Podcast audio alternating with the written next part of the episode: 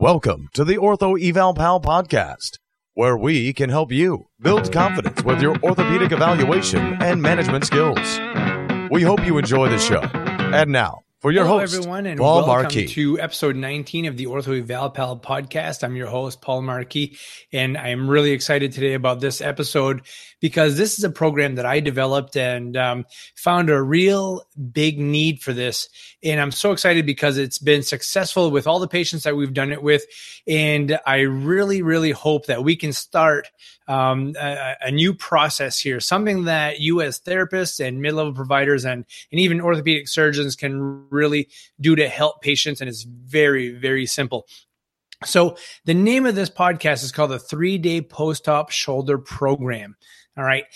And uh, let me start with uh, the, the fact that we see tons and tons of post-op rotator cuff patients.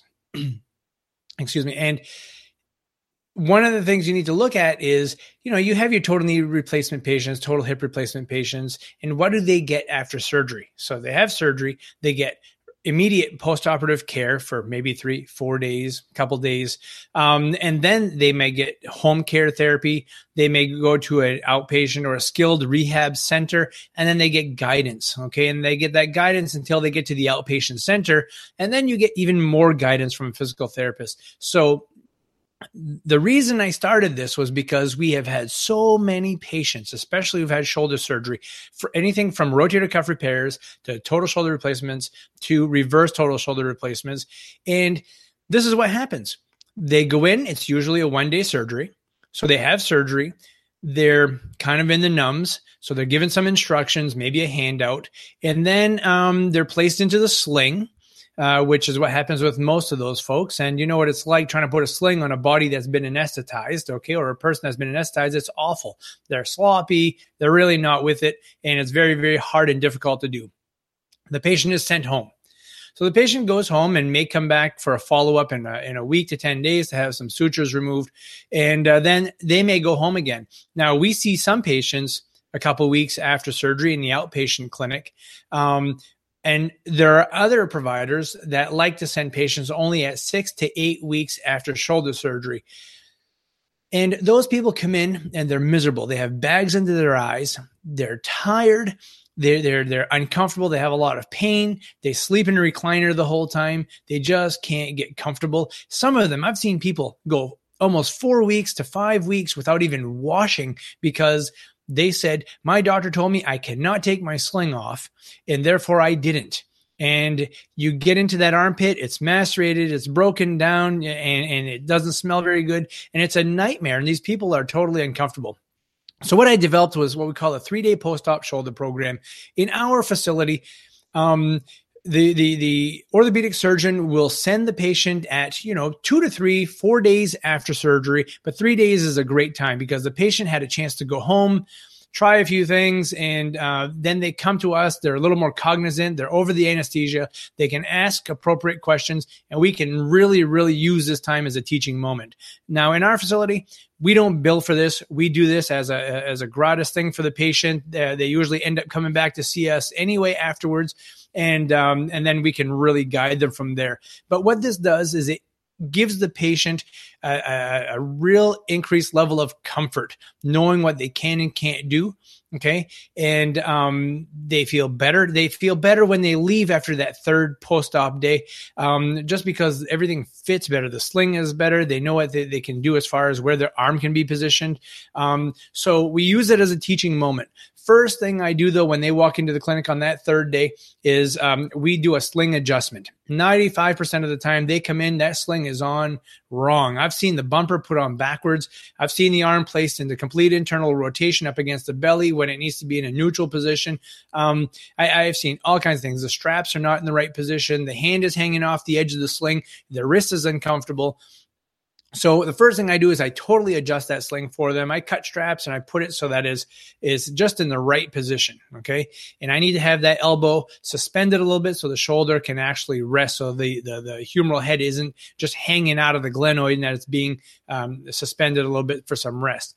We teach them how to uh, put a shirt on and off. So we always have a family member there with them. We teach them how to do that safely. We talk to them about the do's and don'ts. You know, if they've had a supraspinatus, infraspinatus repair, we don't want them actively flexing and abducting the arm. So we teach them what active range of motion is. Okay, we tell them that they can't do that. But if they have somebody at home, a wife or a husband or a daughter or son who can lift the arm for them while they take the sling off, um, that is fine. Okay, and then they have relief knowing that they can get out of this sling and still be safe. Um, the other thing we can do is we can inspect their incision to make sure they're not developing some sort of infection. There isn't an excessive amount of drainage going on. Um, and then we talk to them about sleeping position. Now, oftentimes people like to start off in a recliner. So we teach them how to put pillows in the correct area behind the shoulder, underneath the arm, underneath the elbow to help prevent the arm from going into excessive extension because that's always quite uncomfortable for patients. And then we teach them how they can actually get more comfortable in a bed uh, with uh, proper uh, positioning of pillows. We also talk to them about showering and um, positioning. You know, we get them into an old sling, a, cheap sling you can get at uh, Walmart or any of those places, and roll up a towel, put it under their arm, get in the shower, do their thing, and then dispose of that, or not dispose of it, but wash that old sling uh, afterwards, then get back into their dry, uh, clean one.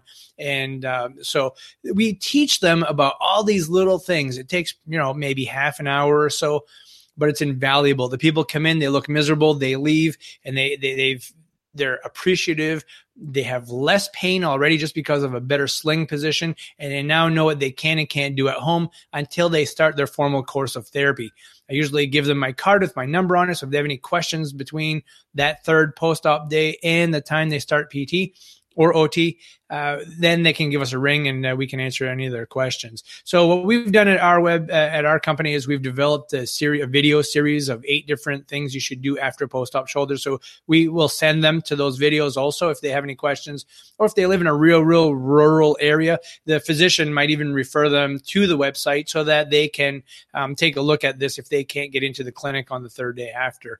Um, one uh, quick note that I want to put out there for providers, physical therapists, occupational therapists, and especially uh, family practice providers such as nurse practitioners and PAs. If your patient comes in uh, two to three, even four weeks after a rotator cuff repair, it's not a good idea to actively have them lift their arm just to see how well they're doing. Okay. Um, if they've had a, a supraspinatus, infraspinatus repair, you could easily tear that back off the uh, shoulder. Or if um, they've had a subscapularis repair, we don't want to be resisting internal rotation or having them reach behind their body. That could re tear that. So we need to be very cautious about that.